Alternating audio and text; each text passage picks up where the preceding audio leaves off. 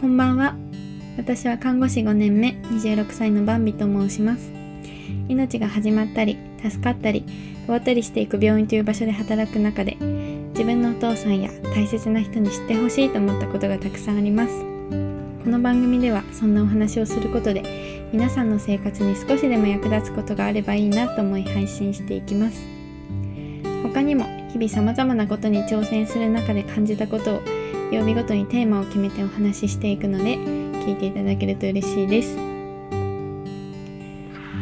はい。今日は、えー、木曜日ということで人生会議というテーマでお話ししたいと思います。今日はねめちゃくちゃ皆さんにお伝えしたい話があります。人生会議何かっていうのをまず説明するとと皆さんこう病気になったりとか入院した場合どういう治療していくかまたは穏やかに過ごせるようにっていう緩和の方針に切り替えるかとかっていうのを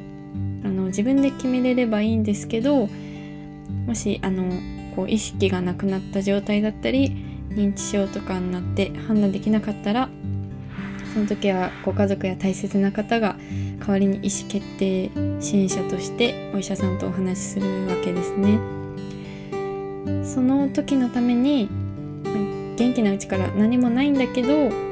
こういう最後の過ごし方したいなっていうのを話し合っておくっていうのがアドバンスケアプランニング人生会議と言います毎回ね私のラジオを聴いてくださる方はもうおなじみかもしれないんですけどまあ、これを広めたいと思ってねこう活動したりお話ししたりしているわけです。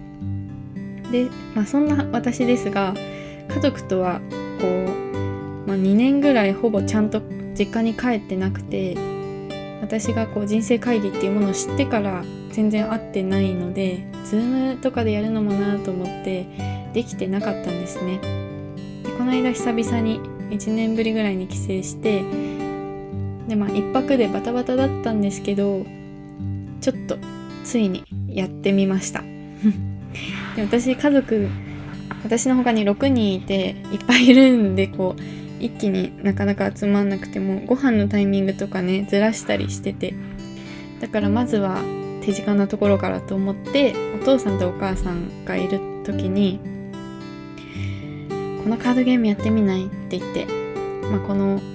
ラジオでも何回かお話ししたもし花ゲームっていうのを一緒にやってみました、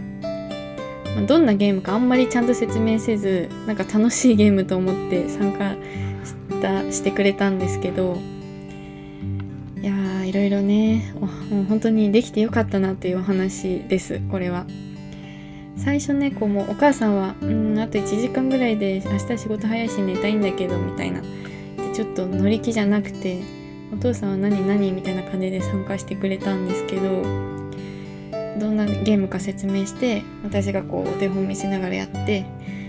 で、まあ、どんなゲームかっていうと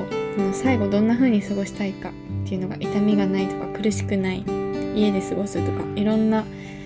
のー、選択肢が書いてあるのが1個ずつ書いてあるのがカードになっててでそれをこう捨てたり戻したりしながら自分の手札にいいカードを順番に集めていくっていうゲームになってます。ゲームというより自分の価値観に向き合うというゲームですね。で最後にその3枚カードをさらに選定するんですけどそれを選んだ理由っていうのを話して終わりっていう感じになります。はい。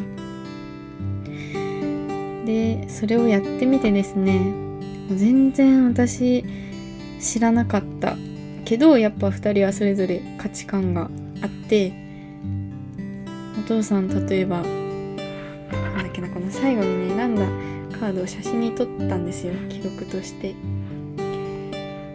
お父さんはうんと意外とねお金の問題整理しておくとか親友が近くにいるっていうのを選んだの意外でしたね。お父さんそんな友達いるイメージなかったから。なんでって聞いて、最後はあのそういう友達と話したいなとかそういうの知れました。とお母さんは、ま、家族の負担にならないとか選んでたの意外でしたね。うん痛みがないとか自分が望む形で治療やケアをしてもらうとか選んであそういうのが大事だと思うんだって。でこのゲームのいいところはですねそういうのを考えたことない人でも考えざるを得ないのでゲームなので。でも、まあ、そこまでこう重たい空気にならずこうフラットな目線で話し合えるっていうのがとてもいいなと思います。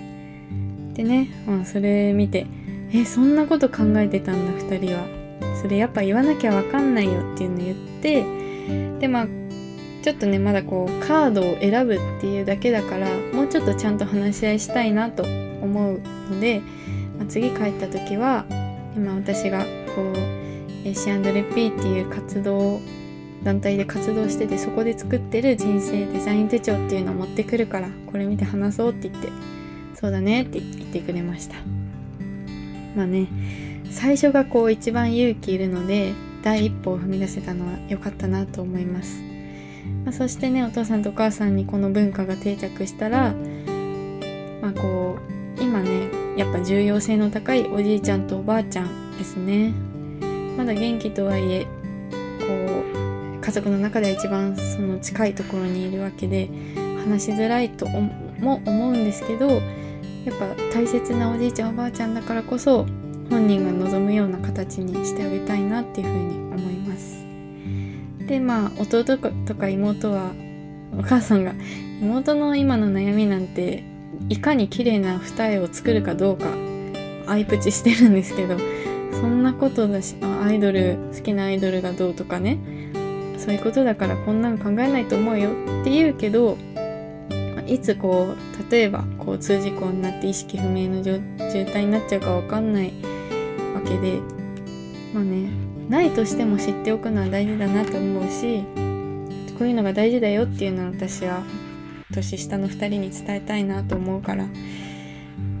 こう徐々に家族の中でも広めていけたらなと思いました。私ね人に大事ですよ大事ですよって言っといて自分がちゃんとできてなかったからやっとできてほっとしています。はい。そしてね皆さんもこうまだやったことないっていう方多いと思うんですけど、まあ、まずはこう自分が知ってみようっていうことで